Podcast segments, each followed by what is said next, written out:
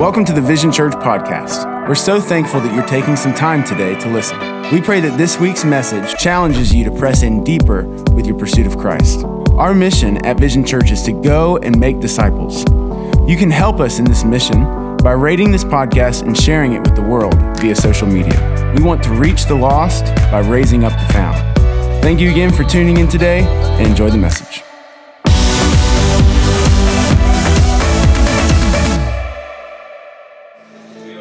John chapter 4, beginning in verse 4, today we conclude our series, Spirit and Truth. He had to go through Samaria on the way. Eventually, he came to the Samaritan village of Sychar near the field that Jacob gave to his son Joseph. Jacob's well was there, and Jesus, tired from the long walk, sat wearily beside the well about noontime. Soon a Samaritan woman came to draw water, and Jesus said to her, Please give me a drink.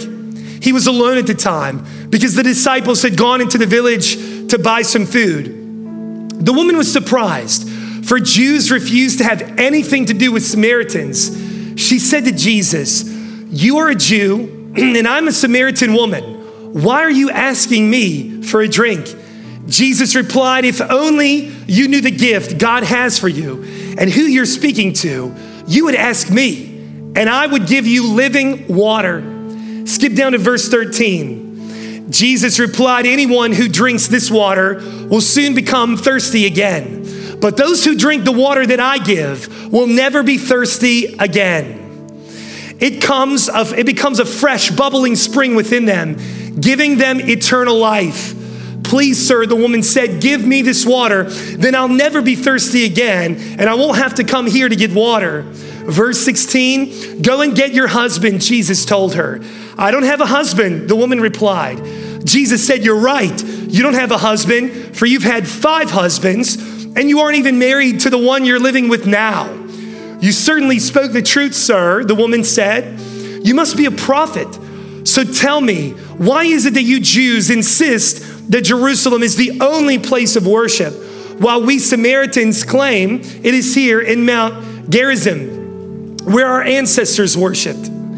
Jesus replied, Believe me, dear woman, the time is coming when it will no longer matter whether you worship the Father on this mountain or in Jerusalem. You Samaritans know very little about the one you worship, while we Jews know all about him for salvation comes through the Jews. But the time is coming, and indeed is now here, when the true worshipers will worship the Father in spirit and in truth. The Father is looking for those who will worship Him in that way. For God is spirit, and those who worship Him must worship Him in spirit and in truth. The woman said, I know the Messiah is coming, the one who is called Christ. And when he comes, he'll explain everything to us.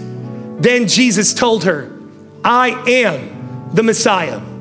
Pray with me one more time. Father, we love you and we're thankful for your word. Today we approach it with humble expectation, believing that it can change our life. We refuse to go through the motions of another Sunday service, but Lord, today we lean in expecting and believing you to do great and mighty things in our life. I pray that I would decrease and you would increase. May we be forever hidden behind the message of the cross. It's in Jesus' mighty name we pray. And everybody said, Amen. I want to give you a little context into what's happening here in John chapter 4. First of all, quick history lesson Israel was initially one kingdom that spanned all the way from the southern regions of Judah north into the regions of Nazareth and Galilee. But throughout Israel's tumultuous history, they had some good kings and some bad kings. And unfortunately, some were idolaters and they strayed away from the truth, and thus the kingdom became divided. The northern portion was called Samaria, and the southern portion called Judah. This was more than just a geographical distinction, more than just a geographical boundary. This actually severed the people one against another. In fact, there was such tension between Jews and Samaritans that they would not speak to one another. Jews looked down their nose at Samaritans and would often avoid the region of Samaria altogether. In fact, many Jews, notably, if they needed to cross through Samaria, they so despised the Samaritans that they would literally cross the Jordan River, go over and beyond, adding many, many hours and miles to their journey just to avoid setting foot in Samaria, as they believed that it would defile them. All right? And technically, as we look at this account in John 4, Jesus did not have to go through Samaria. He could have crossed the Jordan River and done the other thing that the religious, pious, and elite did. But I don't know about you this morning, but I'm grateful that Jesus does not avoid sinners. He didn't run the other way. In fact, he drew near to the downtrodden, the outcast, and the overlooked. He was a friend of sinners. Anybody thankful that Jesus is a friend of sinners today? We should all be grateful. Also, one other point of context worthy of noting is that historians have pointed out that women would not frequent the well at noonday. They would either come early in the morning when it was cooler or later in the evening, but there was quite possibly a reason that this woman came at the noonday, and that's because she had a promiscuous reputation. There was a lot of gossip around her causing her to avoid the early morning crowds at the well. She was a woman who was an outcast in every meaning of the word. Today, we're just going to go through this text now that we have that premise. And the first thing that I want to show you out of verse 13 is we are all thirsty. Look at your neighbor with some attitude and tell them, You're thirsty. When we read this account of the woman at the well, we often try to put ourselves in the position of maybe a disciple or an innocent stander by. But when you read scripture, more often than not, you and I are the sinner in distress. This morning, as we look at this story, you and I are the adulterous woman at the well. Her life is a depiction of our spiritual condition. This woman was thirsty physically and spiritually. Scripture tells us that she had gone from lover to lover to lover and was never satisfied. And many believe that even as she arrived at Jacob's well that day, she was still searching for another relationship, somebody else that could attempt to quench her thirsty soul. The reality is, every one of us has a thirst inside of our soul where we are searching for satisfaction, searching for fulfillment. The truth is, we're all thirsty living in a dry and parched world. No amount of alcohol can ever quench the thirst of your soul. No amount of drugs or prescription abuse can satisfy you. Nothing in this world can ever quench the longing that lies at the core of the human heart. No amount of money, no new relationship, nothing in this world could ever satisfy the void that is within us all. We have a deep longing for more, for purpose, and for satisfaction. Proverbs chapter 27, verse 20 says this just as death and destruction are never satisfied, so human desire is never satisfied. No matter how much money you acquire, no matter how high you climb on the corporate ladder, it will never be enough to make the human heart content. We're never satisfied. Have you ever thought in your life, if I just got this promotion, then I'd be satisfied. If I just made six figures or if I had another comma in my bank account, I'd be content. And the truth is, when you arrive at the goals that you long for, you very quickly realize that it's still empty and it's not enough. Solomon, one of the wisest men to ever live, writing Ecclesiastes chapter 2, he said, Let's give pleasure a try. Let's look for meaning in the things of the world. Let's look for satisfaction in the life of the material world. And as he accumulated everything great homes, vineyards, servants, everything that a man could desire, he said, As I looked at everything I'd worked so hard to accomplish, it was all meaningless. It was all empty. It was all like chasing the wind. In other words, there is nothing in this world that will ever be enough to satisfy the human heart. There is a void inside of every one of us. I want to direct your attention to Genesis chapter 1, verse 1. Listen to this. In the beginning, God created the heavens and the earth. The earth was formless and empty, and darkness covered the deep waters. And the Spirit of God moved over the face of the waters. And verse 3 says, And God said, Let there be light and there was light. The story of creation parallels the story of you and me. When we were born, we were born in the darkness. Our hearts were empty and void. Just like creation, so our hearts, we were born into the darkness. We're all born sinners. People get agitated when I say this, but it's true. And you don't have to teach a child to be bad. You have to teach a child to be good because being bad comes natural. All the parents in the house said amen. And if you still don't believe it, you can sign up to serve in Vision Kids and you will find out real quick they're born sinners. Scripture says that from the sin of Adam, a sinful nature has reigned and permeated throughout human history. We're born in the darkness, and there is an emptiness and a void inside of us all. This is the spiritual depiction of what the woman at the well was suffering with. She was looking for love, looking for purpose, looking for fulfillment. She was looking for the right things in the wrong places, only to find out that she was coming up to dead end after dead end, empty. After she, listen, alcohol won't do it, drugs won't do it, sex won't do it. It will all leave you emptier. We can all attest to this. The truth is, the void in your heart is so great that only God Himself can satisfy it. Only Jesus. That's why He says to the woman at the well, If you only knew who I was, you would ask me for a drink, and the water that I would provide would sustain you for a lifetime. My fountain, my drink never runs out, it satisfies the human heart.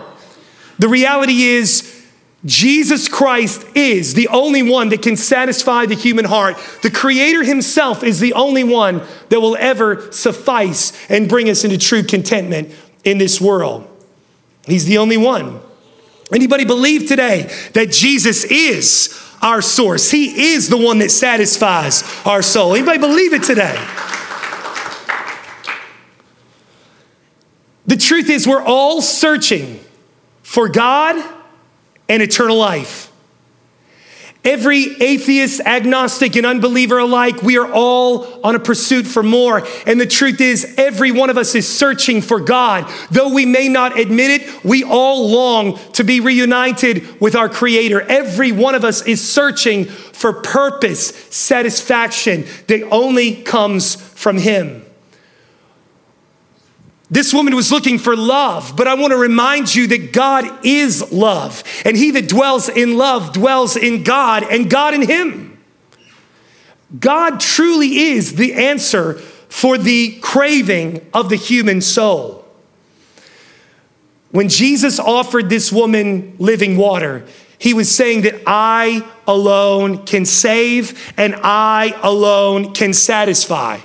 A lot of times we've heard John 4 preached, and preachers will say, well, this is about the Holy Spirit bubbling up inside of us. And while there may be some truth and application there, I want to draw your attention to the most pure conclusion.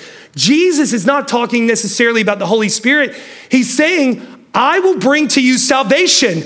I am the one you've been looking for. You've been spending your life looking for the right things in the wrong places, but now I bring to you eternal life. The Bible is not so much concerned about your happiness, your joy, and your peace. The Bible's concerned about your salvation. and you experiencing a living water eternally. Matthew chapter 5, verse 6 says, Blessed are those who hunger and thirst for righteousness, for they shall be filled. The next thing I want to show you is in verse 22.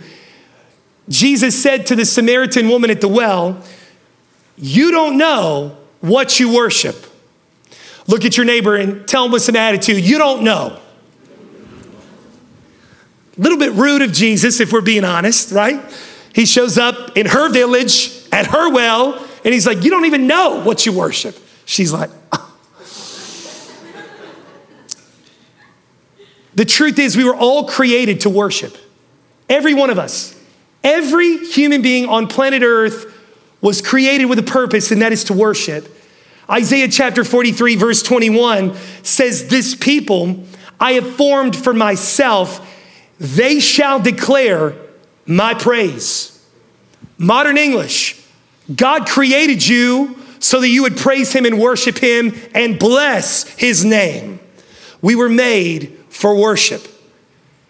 And the truth is, every person on earth worships something.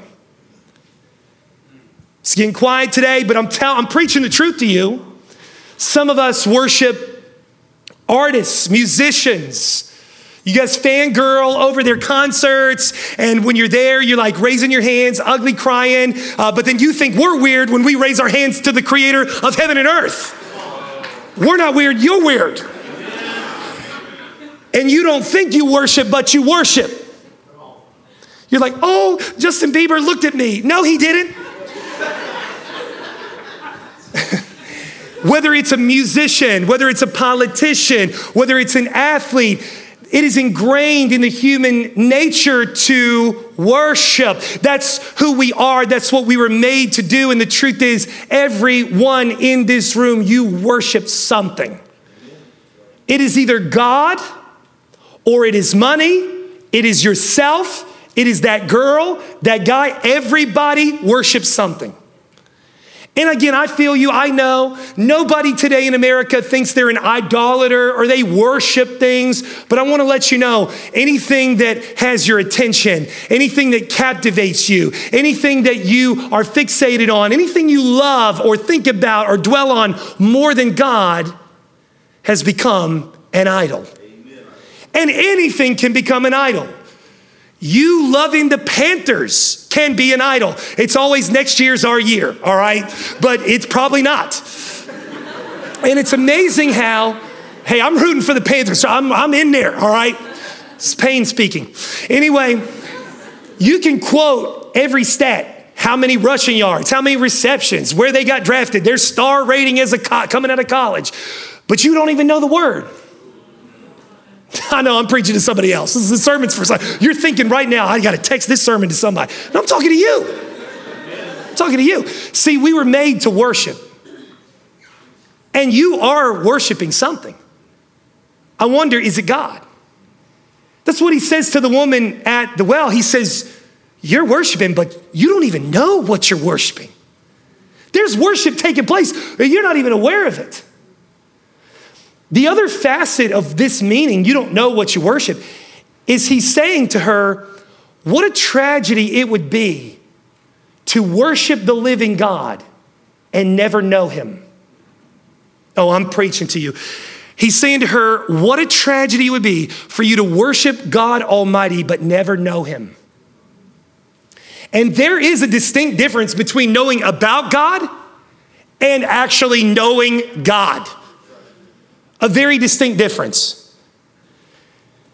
The truth is, the reason he brings this up to her, and the reason this is so convicting as she hears it, is because the Samaritans, they only believed in the first five books of the Old Testament.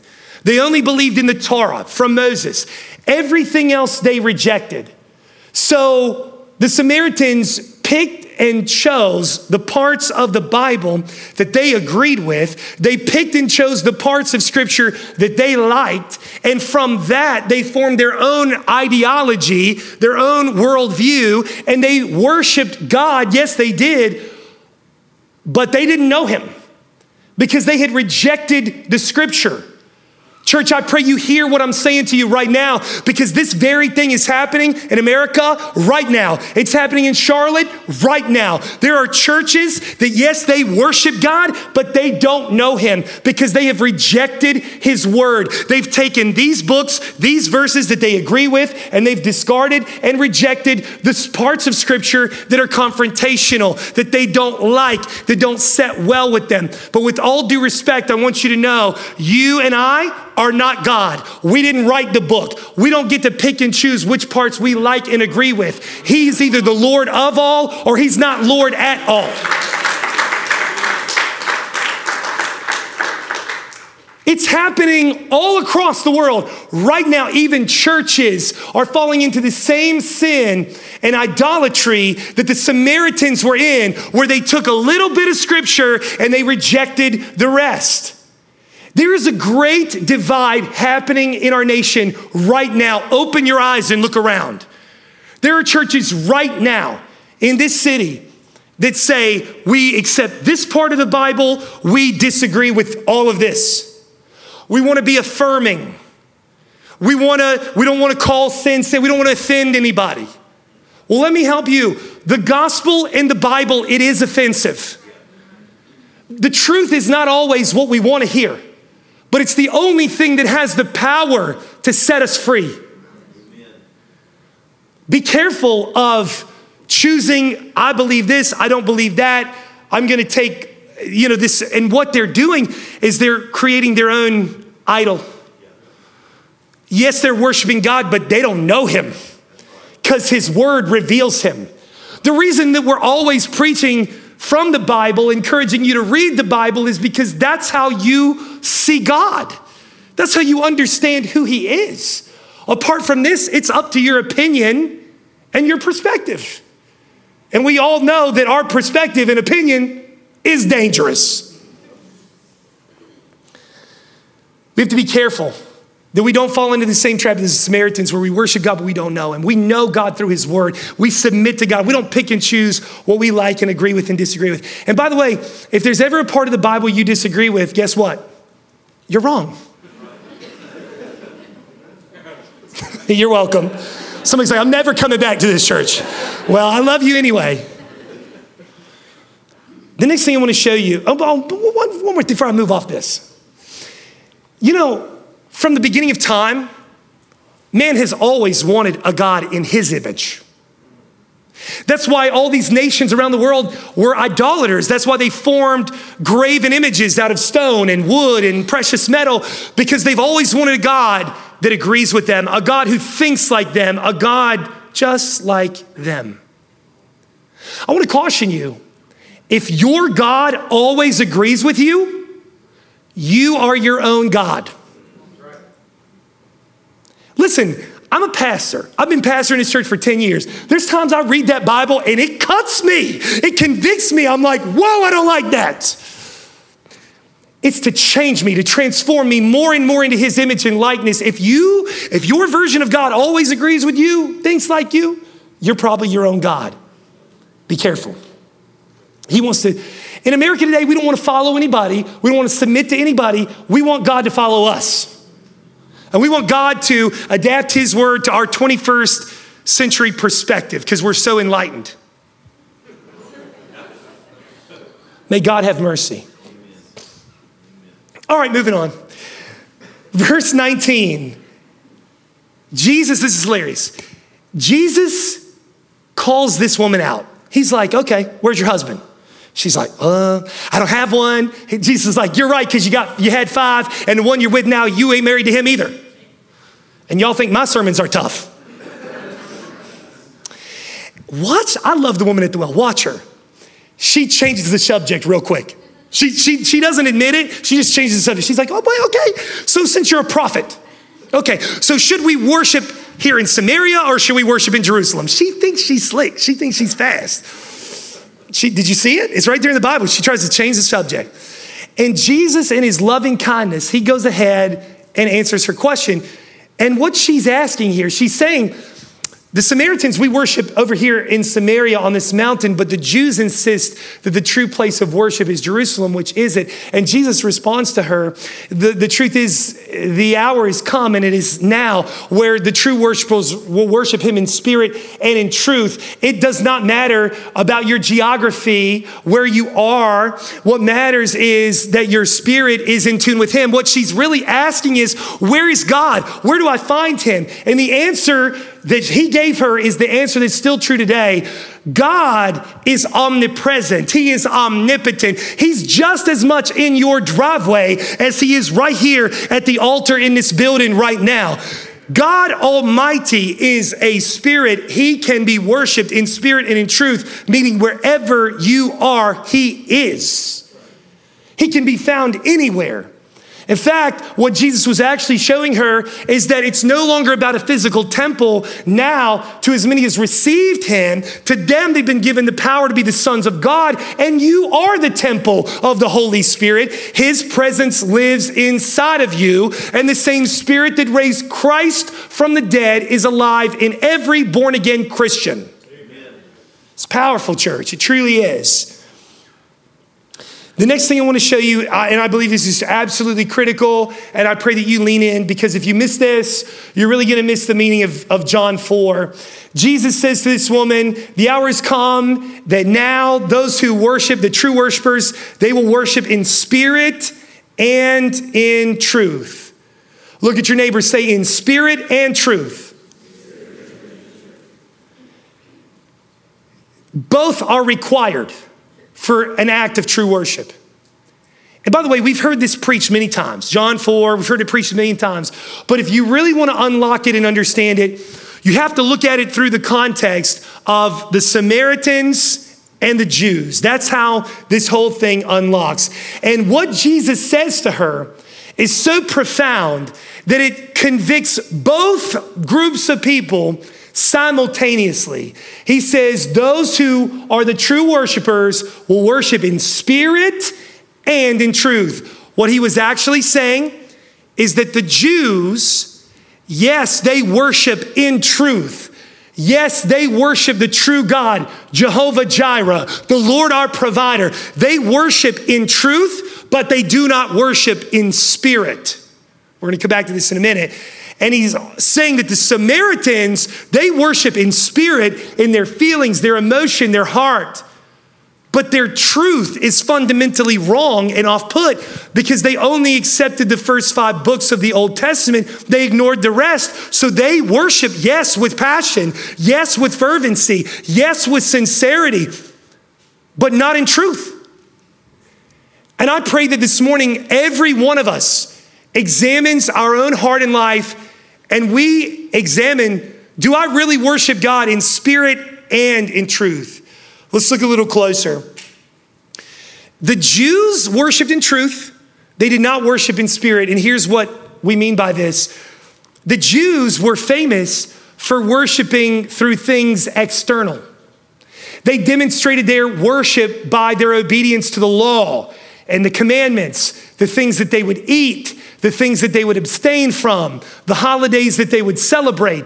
But the problem is, although these external acts of worship were beautiful, their heart and their spirit was not connected to what they were doing. In other words, they were just going through the motions of a religious tradition, but their heart was far from God. It is possible for you to walk up into this church every Sunday read the lyrics off the screen and it just be lip service while your heart and your spirit are completely somewhere else, disconnected from God, and it becomes disingenuous and just monotonous routines of men. I want to challenge you this morning that as we worship Him, May it truly be not only in truth, but in our spirit behind it. May our acts of worship be motivated by love May our heart be connected to our words. May we say what we mean and mean what we say. Does this make any sense? It's so easy, church, just mindlessly check the box and you're going through the routine. That's what the Jews did. They worshiped in truth, but not in spirit. Now, going back to the Samaritans, they're over here sincere. They're passionate. Their heart is in this. They're caught up in their feelings, their emotions. But their doctrine is off base. Their theology is crazy because they've been picking and choosing what scripture they're going to adhere to. May we not worship based on our feelings and our emotions. I've heard people say all the time, oh, wow, you know, that worship experience, it was so powerful. You know, I got goosebumps, I got chills, like there was a wind that blew, you know what I mean? Like, we get it. But listen, I want you to hear me. There's nothing wrong with sensing and experiencing God's presence. But I want to challenge you that experiential worship, that is so surface level. Let me ask you a question. What requires greater faith? For you to worship God when you have the feels and the goosebumps, or for you to worship Him when you feel nothing? When you feel like God's a million miles away, can you still press in? Can you still bring Him glory? Can you still put your mind on Him? Because that is true worship. And be careful that you don't just worship based on your feelings and emotions because your feelings and emotions can lead you astray. And there are people that just chase emotional high after emotional high, but there's no doctrinal substance, there's no truth on the foundation of what they're doing and feeling. Does this make sense to anybody? May we be a church that we worship in spirit and in truth. In fact, Romans chapter 12, verse 1, the Apostle Paul tells us exactly what this looks like. How do we worship in spirit and in truth? Here it is Romans 12 1. And so, dear brothers and sisters, I plead with you to give your bodies to God because of all that He has done for you. Let them be a living and holy sacrifice, the kind that He will find acceptable. This is truly the way to worship Him. Don't copy the behaviors and the customs of this world but let God transform you into a new person by changing the way you think. Then you will learn to know God's will for you, which is good and pleasing and perfect. Church, that is incredible right there. He literally tells you right there in Romans what it looks like to worship in spirit and in truth. Worship is so much more than music. This is just an expression of worship. Our worship does not start and stop with the band for 25 minutes on Sunday morning. Worship is a lifestyle, it's a perspective, it's a posture of the heart. And before worship was Hillsong, Maverick City, and Chris Tomlin, worship was sacrifice. Worship is first mentioned as Abraham offers Isaac on the hills of Moriah. Worship is sacrifice. Romans 12, may we be a living sacrifice before God acceptable and pleasing to Him, and that is true worship.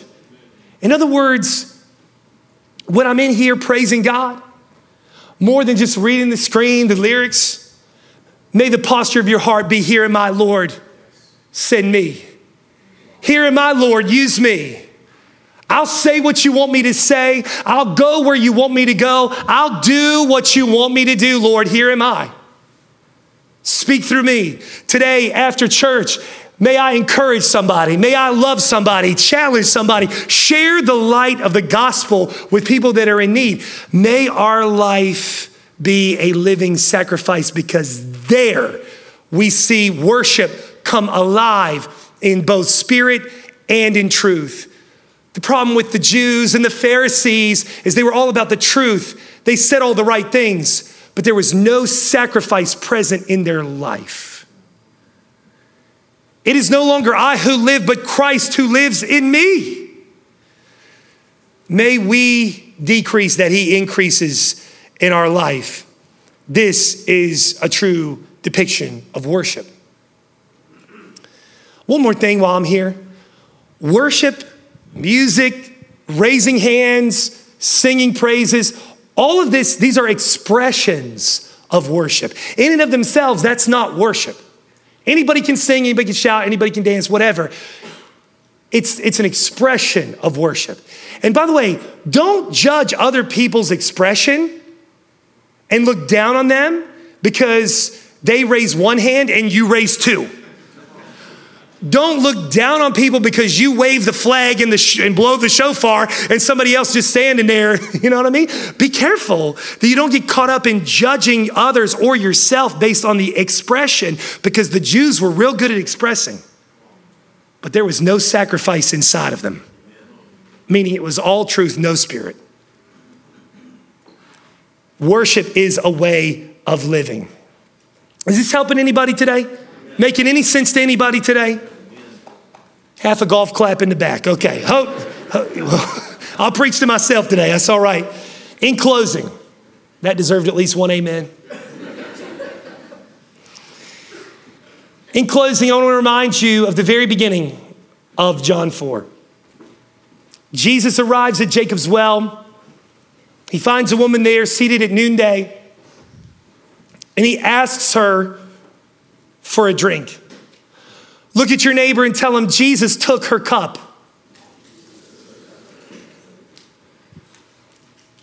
It's imperative that we see this as it was because you have to remember that noonday, that Samaritan woman was an adulterer five times over. And the man that she was with now was not her husband.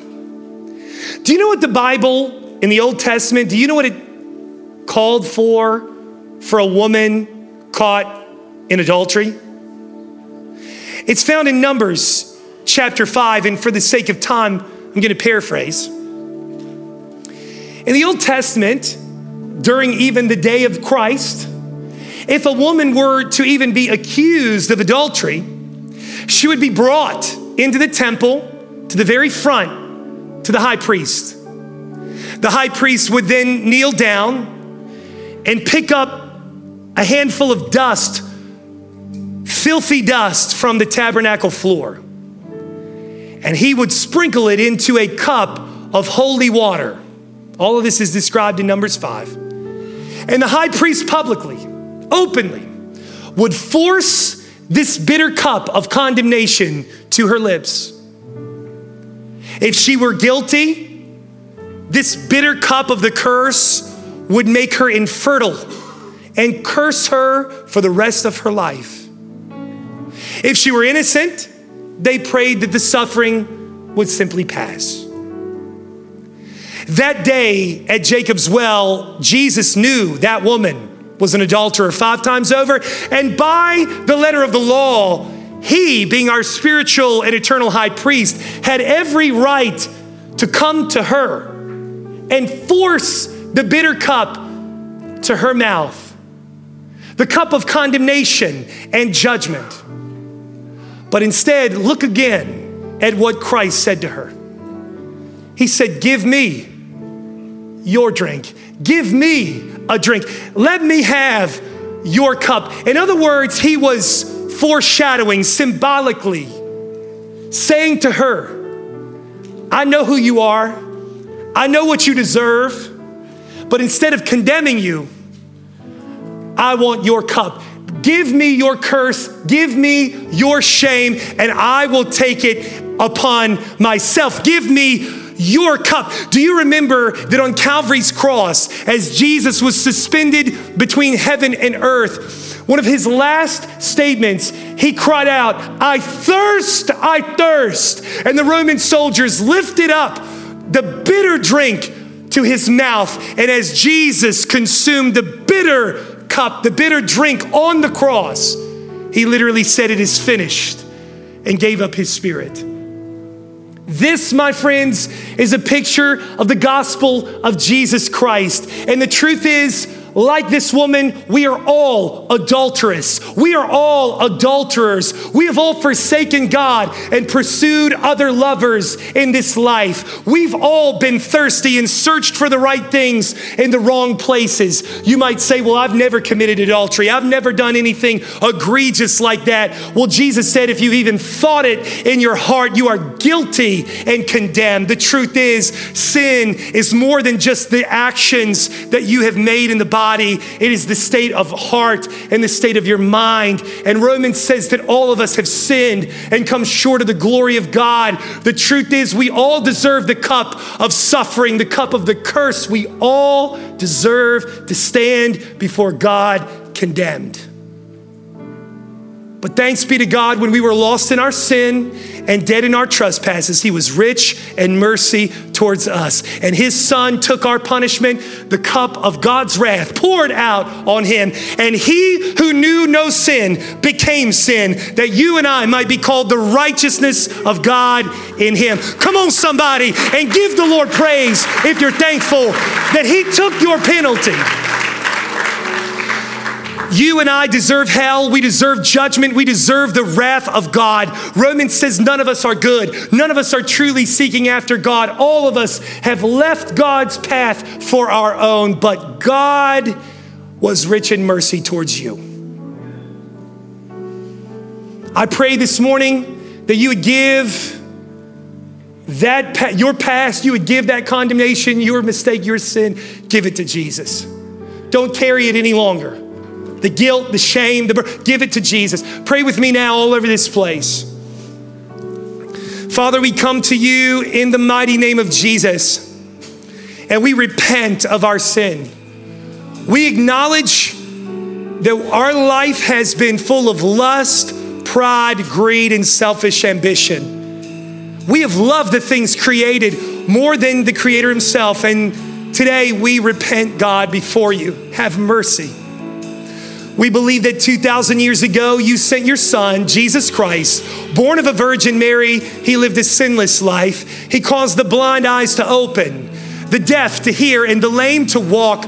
We believe that on Calvary's cross, He took our cup of suffering.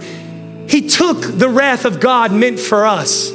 He paid our penalty in full. He died and was buried. And on the third day, He rose from the grave. Jesus is the resurrection and the life. His tomb is empty. Change my heart, oh God, and may my life be a living sacrifice, an offering poured out to you from this day forward. May my life never be the same again. It's in Jesus' mighty name we pray. And everybody said, Amen. Hey, if you enjoyed today's podcast, click that subscribe button, share this podcast on social, or even take a screenshot from your story and tag us. We'd love to hear how the Lord is using this podcast to bless your life. You can send an email to info at visionchurch.com or you can DM us on social with a story of how God is moving in your world.